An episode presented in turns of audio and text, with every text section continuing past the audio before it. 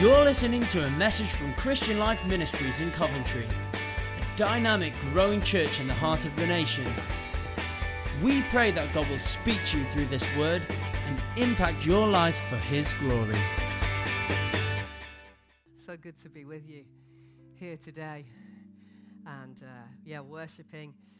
Wasn't it such a great few weeks of praying and fasting last few weeks? It was great to see numbers of you in our prayer times as we met at Central, some of you at lunchtime, some of you in evenings, and some of you there at Encounter last Sunday evening. Just raise a hand if you were at Encounter last Sunday evening. It was an extraordinary time for those of you who weren't there. Really felt like we'd pushed into something more of the presence and the revelation of Jesus. So good for us to continue to push in and hold on to what we have taken ground in the last few weeks. Well, it's my joy to bring the word this morning, and I'm going to start us off with a question. And here's a question for you. The most expensive pearl that was ever discovered was found by a Filipino fisherman in the seas of Palawan Island. It measured an incredible, wait for it, 26 inches. That's a big pearl. Now, my question for you is, how much do you think it's valued at? 26-inch wild pearl. How much do you think it's valued? I'll give you three options to help. Do you think it was A, $1 million, B, $10 million, or C, $100 million? Ooh, quick decision. Okay, if you think it's A, 1 million, raise a hand. Some take us for 1 million. Okay, thank you very much. If you think it's 10 million, raise a hand. A few people think it's 10. Thank you very much. A few more for that. If you think it's 100 million, raise a hand. Okay, a few there. It is actually valued at $100 million. Can you imagine such a thing? Now, I do need to let you know, I have got this information from a website called PearlSource.com, and there is a chance that they put that information there just to make their own prices look more moderate. So they've got to take that into account. But still, $1 million for a pearl. Is he still a fisherman? Good question, John. I doubt it. Only on a Sunday afternoon for leisure purposes, perhaps. Now, that's a very big pearl, but, even small pearls are valuable. And they're produced, in case you don't know, in wild oysters, this mollusk, shellfish, in the sea. They do farm them as well, but that's a different thing, and they're not as valuable. Only 1 in 10,000 oysters will yield a pearl. So if you went diving today, you'd have to get through 10,000 probably before you might find a pearl. And only a small percentage of those that are found are actually deemed useful by the jewelry industry, which means a pearl necklace from wild pearls, particularly if they're from the South Seas, can cost anything from $10,000 to $100,000. And I notice the point is, people, you're looking at my neck. 100 million. No, I don't know exactly. They're not real. Very precious because it used to belong to my nana, but not real pearls. But I just thought it would be fun while we're talking about them. Now, the reality is this. An untroubled oyster will not produce a pearl. In order to produce a pearl, there has to be some sort of irritant that gets into the shell, whether a grain of sand or grit or some sort of imperfection that gets inside and essentially threatens the oyster. It's the presence of something there that shouldn't be there and that is potentially damaging to the creature that provokes it to produce something. And it produces this substance called nacre. It's like a lustrous substance. It's also known as mother of pearl. And it uses this to cover and make this sort of protective coating over the irritant that has come in. And over time, the nacre gets built up layer by layer over the irritant. And as it does that, it forms a pearl, probably taking a few years to do so. Now, I've not actually come to you this morning to talk about shellfish, you might be glad to know, but actually to consider our own lives and some scripture that suggests that there may be some sort of not dissimilar processes and responses that we can make when there are things in our lives that are not things that we wanted to be there. Irritants, grit, a point of sadness or pain or sorrow, which hit us all at different points. But there may be something that we can do in terms of how we respond that can produce something of great worth in our lives. If you want a title today, if you're taking some notes, it's Producing Pearls. That's the title today. And I'm going to read a psalm. You might want to turn there. It's Psalm 126. And it reads like this. When the Lord brought back the captives to Zion, we were like those who dreamed. Our mouths were filled with laughter, our tongues with songs of joy. Then it was said among the nations, the Lord has done great things for them. The Lord has done great things for us, and we're filled with joy. Bring back our captives like streams in the Negev. Those who sow with tears will reap with songs of joy. Those who go out weeping, carrying seed to sow, will return with songs of joy, carrying sheaves with them. It's a powerful psalm. Begins when the Lord brought back the captives from exile. A little bit of context, I'm sure many of you may know. God's people, specifically the tribe of Judah, they'd been exiled and taken to Jerusalem, carried off as captives to a foreign land. This was more than a mild irritant in their lives. This was a life-threatening, life-changing moment. They were a people oppressed, far from home, livelihoods gone, land lost, their nation in ruins. Some lost their lives in the process. Those who survived lost loved ones. And then they were there, stuck, exiled for 70 years. This is a long time. But a day came when it changed. A day came when it changed. That's what this psalm is celebrating. In my devotions this week, I've been in the book of Ezra, which is when the exiles, or the survivors as they are referred to, are given permission by King Cyrus of Persia to return, to build a temple again that he's going to pay for. I mean, it's nothing short of a miracle that he changes, or he comes to this point and allows the situation to be turned around. And this psalm is a celebration of their return, of the Lord acting on their behalf. But I want to draw particular attention to verses 5 and 6. It says, those who sow with tears will reap with songs of joy. Those who go out weeping, carrying seed to sow, will return with songs of joy, carrying sheaves with them. The psalm here is suggesting there's something we can do, maybe must do, in our weeping, in our sorrow and sadness, in the grit of today's painful situation that may feel like it's scratching us, it may feel like it's damaging us on the inside, but there's something we can do which will help to bring us out into a place of joy. And this is the very territory for producing pearls. The psalmist suggests we must keep sowing in the middle of our tears. Sow seed today that will bring a different, joyful harvest tomorrow. Like the oyster produces nacre. We can sow seed today, produce something today that will bring a different harvest tomorrow. Now, I know we can read the words. Perhaps that doesn't sound too hard, but of course the reality is, when we hit a tough season, and I know many of you, there's different ones of you in the room journeying different things, if there's sadness or pain or loss or limitation and disappointment, if I can say it like this, when the grit hits, we don't feel like being intentional about what we're sowing, do we?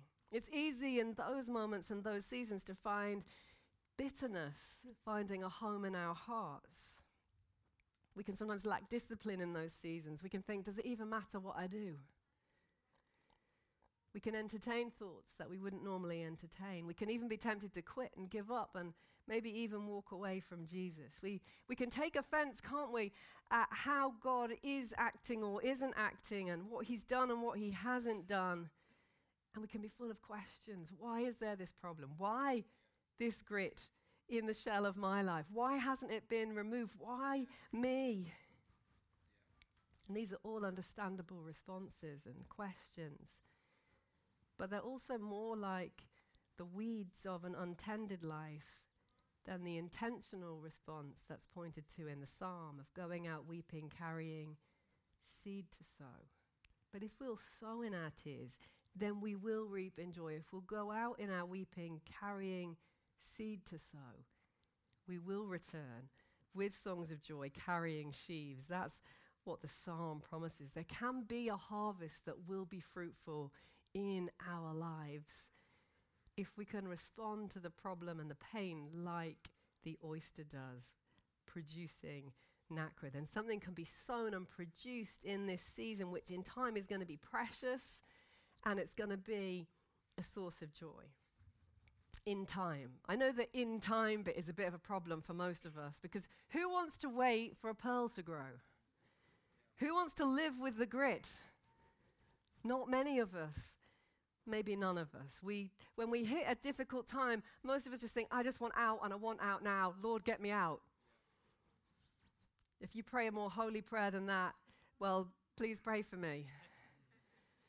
The reality is that something can be sown and grown in the conditions of difficulty that can never be grown in comfort and ease. And so what we do with our pain is enormously important. I read these words. They were in a devotion last year on Lectio 365, which is a very helpful app. You might want to check it out. It said, "How I deal with my pain may well be the most significant factor in how my life will pan out. The things I go to for comfort in response to the question, 'What shall I do with my pain?' will probably define the person I become. It will also define whether my pain is transformed into something useful, beautiful, and neighbor-loving, or whether it's transferred onto others, calcifying into bitterness, sickness, and broken relationships." It's powerful, but it's not easy. There was a day in my previous church a long time ago now, but a Sunday morning, someone brought a prophetic word. And they said, there's someone here and they've been wounded. You may have heard me tell the story before. You've been wounded, but you've let it get infected. And the essence of the word was, you need to deal with the infection and then the Lord can heal you. And I knew the moment it was said that the word was for me. I was deeply grateful that they didn't make me raise a hand or come out or any of those things, because I didn't want to make myself known in that moment. But I knew it was for me, because there'd been a situation where I'd not been treated very well. I'd been treated badly, but my response then after that had not been entirely godly, let's say. And there was pain and there was bitterness and some pride and entitlement in all this mess. And so when the word came, I knew it was for me. And I remember going at the end of the service, I went to find Pat, the lady who'd brought the word. I was like, can you help me know what I need to do with this? And she was like, she looked in her diary, she's like, couldn't meet me for 2 weeks. I was like, I'm convicted, I'm needy, I need help before 2 weeks, but she couldn't meet with me. So I was like, I've got to just do this myself. I've got to find a way to process this. And so that evening, I got the kids in bed. Martin was out at church, so got all the kids in bed and then sat down. And I began to journal so that I could try to unpick, okay, where had I been hurt? What was a wounding from someone else? And then where were my responses in the middle of that? Where had I been ungodly? Where had I been prideful? Where had I been bitter? Where was I unforgiving? And I'm sorry if you're shocked to hear your pastor speaking like this, but I am going to be honest with you and not pretend I'm something that I'm not. The reality was, with the Holy Spirit's help, I was able to tease out the strands of this mess that was inside me to find a wound that needed healing and what was infection that came from my own fleshly response. And as I did this, it was one of the times that I've been most conscious of the ugliness of my sin and of God's desire for me to see it as he saw it, or at least a bit more as he saw it. And I remember feeling deeply convicted, wanting to be so different, but with an incredible absence of condemnation and an amazing sense of love and acceptance, the gentleness and the firmness of God's love, but commitment to refine me and not leave me where I was. I needed his help to weed out some things and to repent. And the truth was, I was still in a season where there was some weeping, but he helped me to be positioned to sow good seed in that season going forward, which in time has brought me joy. See, what we will do with our pain will probably define the people that we become. So how do we make sure that in our pain, in our lives, it leads to producing pearls? How can we sow something for a harvest tomorrow? Well, we're going to just take a brief encounter with five different characters, writers of the Bible, who are each going to just show us one thing, one of five things that we can sow in our tears, so that in our weeping, if we do this, it will make a way for us to come back, singing with joy and carrying sheaves with us. First up, we're going to start with Hannah. If you're new to the Bible, just stay with me. We're going to give you a bit of an overview of some people today. If we consider Hannah briefly, we're not going to read the text, but you might want to go there. It's 1 Samuel 1. This poor woman, Hannah, she had been unable to conceive a child. That's grit in your life. That's painful. If that were not enough, her husband had another wife, Peninnah. She had lots of children. That's painful. And as if that wasn't enough, well, the other wife used to irritate and provoke her and come after her and push her to the point of irritation and upset and weeping. And in fact, we read of them going up to the temple of the Lord and Peninnah doing just that until Hannah, she's like, I cannot eat. She's too upset. She's too distressed. And the priest sees her behaving in a way which is a little unusual. In fact, he thinks she's had too much wine. Of course, that's a common thing to do in our society, to self-medicate with alcohol. That's how often people in our world respond to their grit, isn't it? Not so with Hannah. And in fact, in her interaction with Eli the priest, it becomes clear that in her pain and frustration, her anguish and grief, she calls it, she's made a vow to the Lord. She's prayed and she's weeping before him. And she says to Eli, I was pouring out my soul to the Lord. I was pouring out my soul to the Lord. And this is Hannah's advice to us. Pour out your heart to the Lord. Pour out your heart to him. When we do this, it sows dependence on him. It helps us to lean towards him and not away from him.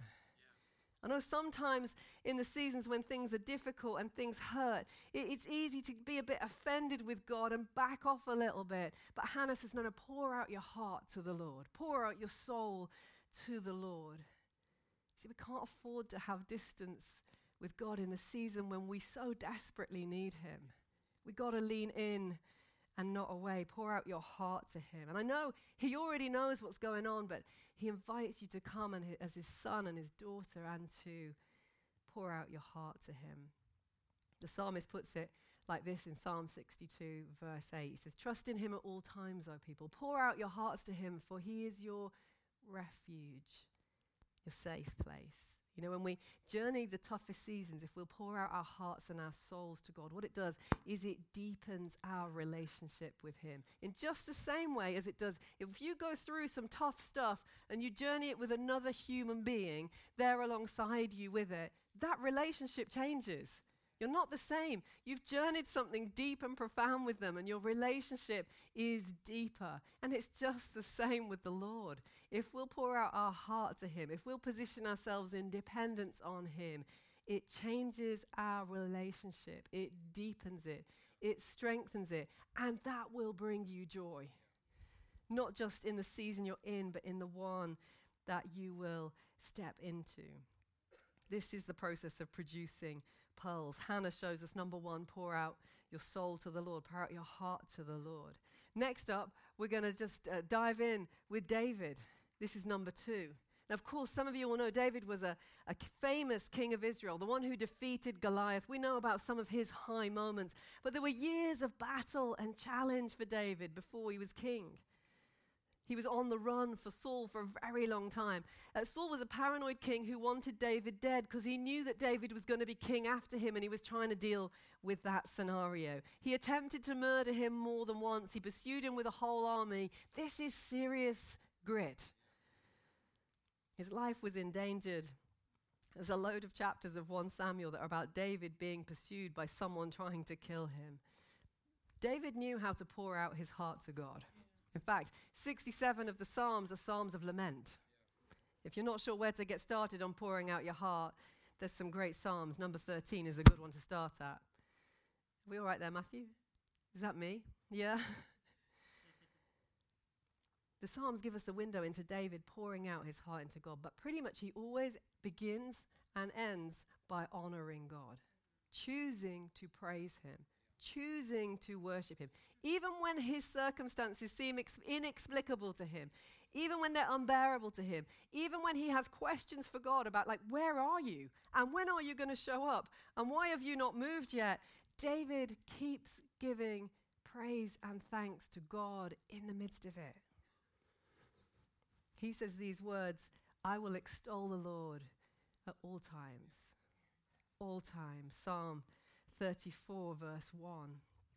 David is reminding us to keep thanks and praise alive, or keep praise and thanks alive. We don't stop doing it just because the times are hard. There are still many reasons and things to be thankful for. If you've got breath in your body today, there's something to be thankful for. If you had breakfast this morning, there's something to be thankful for. The fact that we can meet in freedom and there's not spies in our midst or someone reporting us, we have something to be thankful for. If we've experienced the grace of Jesus in our lives, we have much to be thankful for. It doesn't take away from the pain and the sorrow and the sadness, but we still have reasons to thank and praise God. David reminds us to keep praise and thanks alive. I think David understood that when things are tough, in fact, in the toughest situations, the best thing we can do is call to mind the goodness of God, is call to mind the faithfulness of God, that he's good and that all he does is good.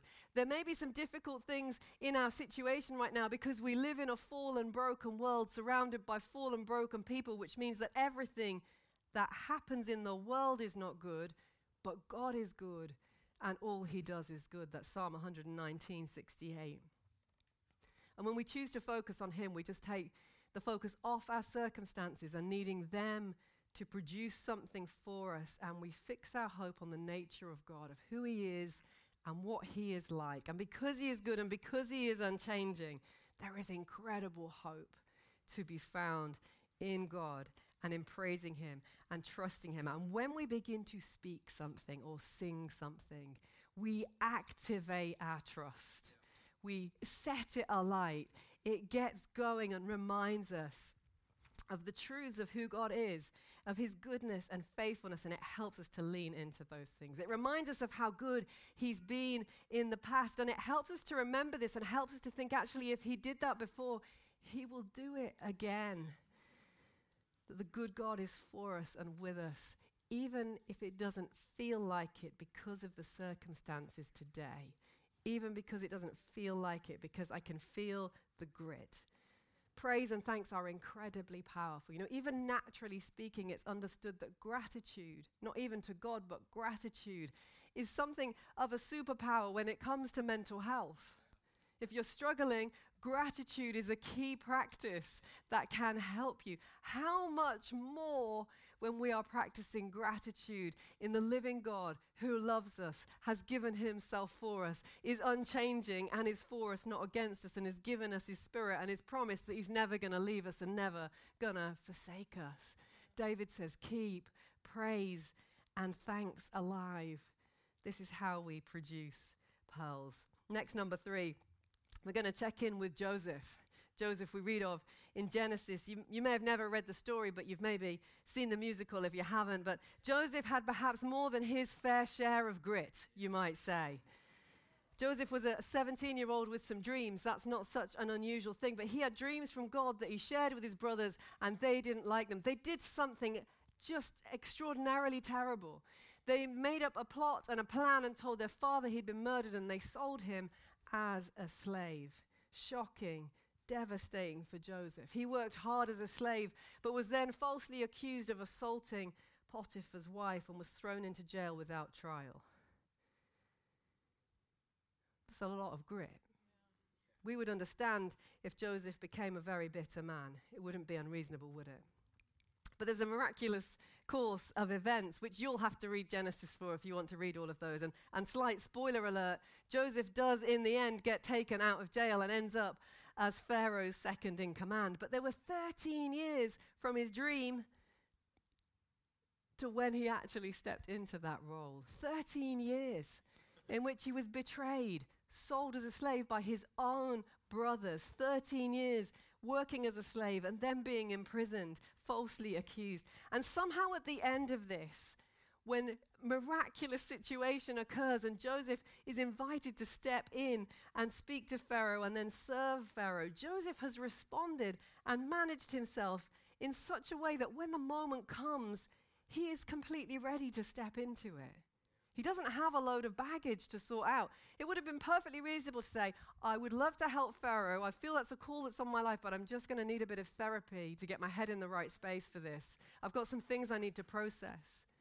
That would be reasonable. But somehow he's managed to journey all this grit and keep a right heart and a soft heart. It's one of those times in the Bible, I wish we had a little more detail here. Joseph, how did you do it? What was happening in your inner world? What were the choices you were making? But we don't get told that. But this is a man who definitely knew how to produce pearls. And one of the things that I do see, though, is that Joseph had learned to forgive. And we see this in the conversation he has with his brothers. When his father dies, his brothers think, oh my goodness, Dad has died, because there was a reunion. You'll have to read the story for the full thing. But they think, now that Dad is dead, he is going to come after us. They knew that they didn't deserve to get away with what they'd done to him. But Joseph said to them, don't be afraid. Am I in the place of God? You intended to harm me, but God intended it for good and to accomplish what is now being done, the saving of many lives. When Joseph says to them, am I in the place of God? He's saying, look, judgment and vengeance, they're not mine. It's like, I have left those in the hands of God. Joseph has forgiven. He's released what had been done to him back into God's hands. It doesn't mean it was okay, but he's saying, I'm not holding it against those individuals. That's God's business as to what happens to them. Now, we wouldn't have blamed Joseph if he'd struggled to forgive. Maybe he did struggle, but he got there. What was done to him was terrible. But he shows us that even in weeping, we can sow forgiveness. And if we sow forgiveness, we'll reap forgiveness. That is a joy-filled harvest, to be forgiven ourselves when we fail and fall and come short. Jesus' words, of course, Matthew 6, say that we must forgive. He says, for if you forgive men when they sin against you, your heavenly Father will also forgive you. But if you do not forgive men their sins, your Father will not forgive your sins. This is serious stuff. This is not God playing a sort of tit for tat. I'll not forgive unless you do. That's not what's going on here. Rather, I think that forgiveness and the grace that allows it is something that flows in and out, and there's a flowing. And if we restrict one, we restrict the other. The theologian N.T. Wright puts it like this: whatever the spiritual, moral, and emotional equivalent of the lungs may be, it's either opened or closed. So if it's open, able, and willing to forgive others, it will also be open to receive God's love and forgiveness. But if it's locked up to one, it will be locked up to the other.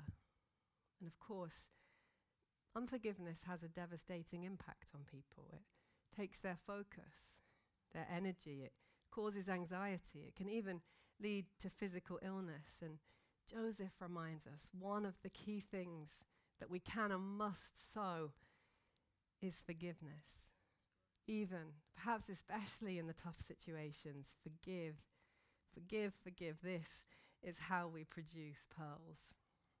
That's number three. Number four, we come to James. We're going to visit James in the New Testament. James was probably the brother of Jesus. He was a prominent leader in the Jerusalem church. And in his letter, he writes this in James 1, verse 4. He says, perseverance must finish its work so that you may be mature and complete, not lacking anything. Now, James lived by this and died by this. It wasn't just words. He persevered even when persecuted, even to the point where he was martyred for his faith. So these are not empty words from James, but he wasn't going to give up. And he encourages the followers of Jesus to not give up either under pressure. He's saying there's something about perseverance when it's tough, if we will keep going anyway, you can learn and grow in perseverance. This is something you can't learn and you can't gain it when things aren't tough. You can't. No grit, no pearl. No pain, no perseverance. You know, when it's tough but we refuse to give up or refuse to walk away from Jesus, our perseverance is working something in us that James says it's maturing us, completing us, shaping us, finishing its work in us. And without that work, we won't be done. In the toughest situations, I've experienced some things, some loss and grief and difficulty and frustration. When I've persevered, I've always found Jesus to be worthy and to be worth it. There's something of the challenge of persevering that refines and intensifies my love for Jesus. Although I do know I've never truly suffered for my faith like many do. In fact, since prayer and fasting, I've re-engaged with praying for the persecuted church. I'd done it before, but it dropped off a little bit. I've been using the Open Doors World Watch List, which is a resource online that's really helpful. And I've been reading the last couple of weeks, the 6th toughest place on the earth to be a Christian is Nigeria. In Nigeria, last year on average, 13 Christians every day were killed for their faith. And 82% of the Christians killed worldwide were in Nigeria.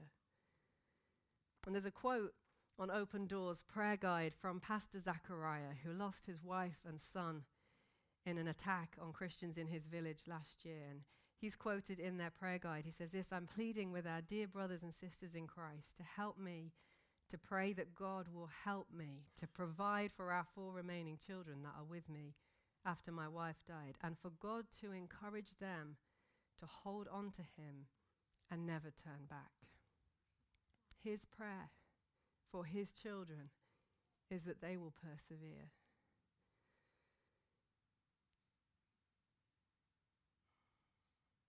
You see, perseverance produces pearls, precious and bringing joy for this life and the next. They're not made overnight.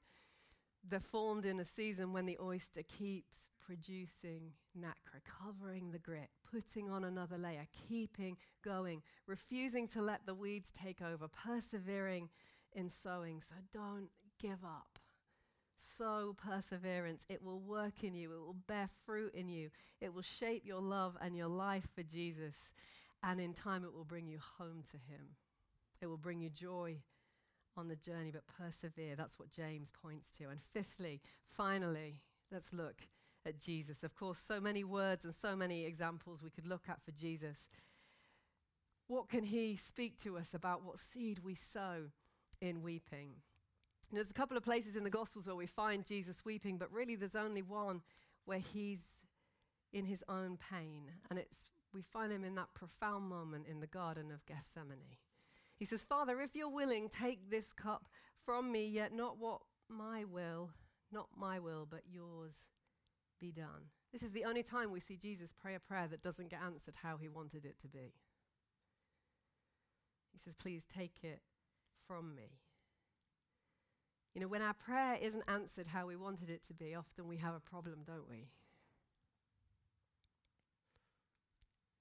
But in this place, when that happens, we have an opportunity to sow something extremely precious, and it is our will. To be able to say to the Lord, "Not my will, but yours be done." It's a prayer of relinquishment, of letting go of control, which most of us so struggle to do.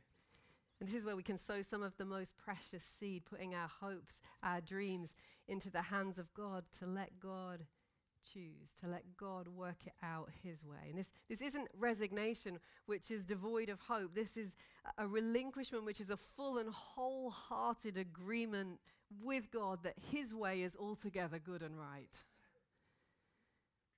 even if or when the outcome isn't what I wanted. And of course, there's always a wrestle, always a struggle to sow this kind of seed. And it can only ever be truly sown in a place of personal pain. but it brings forth an incredible harvest, a settled peace. In time, the outworked will of God. If you're in a season where this resonates, you think, yeah, I'm wrestling with relinquishing, I would recommend Richard Foster's book on prayer, Finding the Heart's True Home. There's a chapter called The Prayer of Relinquishment, and it is a great companion in such moments. Jesus' words, "Not my will, but yours be done." They show us to sow our will, to sow relinquishment. And his words that we maybe read in time of prayer and fasting, John 12:24, give us a promise here. Unless a kernel of wheat falls to the ground and dies, it remains a single seed. But if it dies, it produces many seeds. You can't sow anything into the hands of God and it not bring forth a harvest. I wonder, Frimpong, if you can come and help me as we come to conclude. 5 things then we can sow in our weeping that will bring in time a harvest of joy. 5 things that can produce pearls in our pain. It's, we pour out our heart to the Lord. We keep praise and thanks alive. We forgive. We persevere. We relinquish. When I was a student, I experienced a situation that hurt me quite considerably. And I had questions as to why God had allowed this to happen, many questions. And for a time I felt very raw. I knew that I needed and wanted to forgive, and I knew I didn't want to get bitter, but it was painful. Probably everyone in the room knows something of what that feels like. But in that season, what began to happen was whenever I struggled, I just started to ask God for more grace. It just became my prayer. It's like, Lord, I need more grace. This hurts today, I need more grace. I would ask it when I was at home, I would ask it when I was walking somewhere, I would ask it when I was at work, I was a trainee physiotherapy, I'd ask it in the hospital, I'd ask it washing my hands between patients. Whenever I just knew I was struggling, it became my constant prayer, Lord, give me more grace, your provision that meets me in my insufficiency. And the truth was I didn't always feel a tangible answer in those moments, but that was my response, and that's how I lent in to get through some tough days. It was all I could sow. And at the end of the season, what I found was that something had been deposited into my soul, not something that I could have produced myself, but something that I could then access and draw, and it was like a reservoir of grace that I'd asked for, and day by day, it had been put in me. It had been covering the grit, covering the thing that would cause me pain. It was layer on layer. Each time I asked, it was like another layer. Couldn't always feel it because it still hurt, but it was another layer, another layer. And when I emerged from that season, and let me say, if you're in a season, there always comes a point where this season becomes that season. And you don't have to talk about it in this painful season because it'll be that painful season because they come to an end, you know, and you'll move on and that season will be over. But when I came to the end of that season, I emerged and there was something precious. You might call it a pearl of grace. I sowed some seed in that season that still brings me joy because of what it opened up for me, because of what it taught me about the faithfulness of Jesus and his sufficiency, how it taught me to taste and find the grace of God. And it became so indescribably precious that if I could go back and change the script, if I could turn the clocks back and things be different, I wouldn't change anything because I needed that pain. I needed that provocation because it produced a pearl. I know some of us, this is a message for today, and it's right here and it's right now you need it. For others, maybe this is just a message for you to put away for another day. But what I would love us to do as we just conclude is take a moment to pray for those who know they're in a really tough season, and just to pray for you the comfort and the grace of Jesus to be with you, the strength and enabling to sow and to make the choices, to be intentional that will help you come through, will help you produce pearls and help you sow for the next season. So I wonder if we can all bow our heads and close our eyes. bring our hearts to the Lord. And if you know this is a now word for you today, or you know that you just need to reach out to the Lord, then I just invite you to stand to your feet if you're able to. Maybe it's if that's difficult for you to do and you just want to position yourself open to receive, then feel free to do that.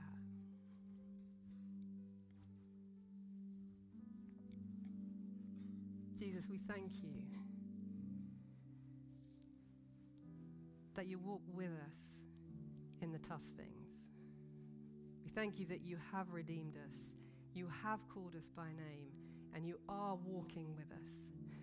And even though sometimes in the toughest days we can't always feel your presence in the way that we want to, we thank you that you've promised never to leave us and never to forsake us. And we just pray especially for each person standing or receiving this morning. Holy Spirit, would you minister into their hearts right now that you are with them, that you are for them and not against them. Cut through the questions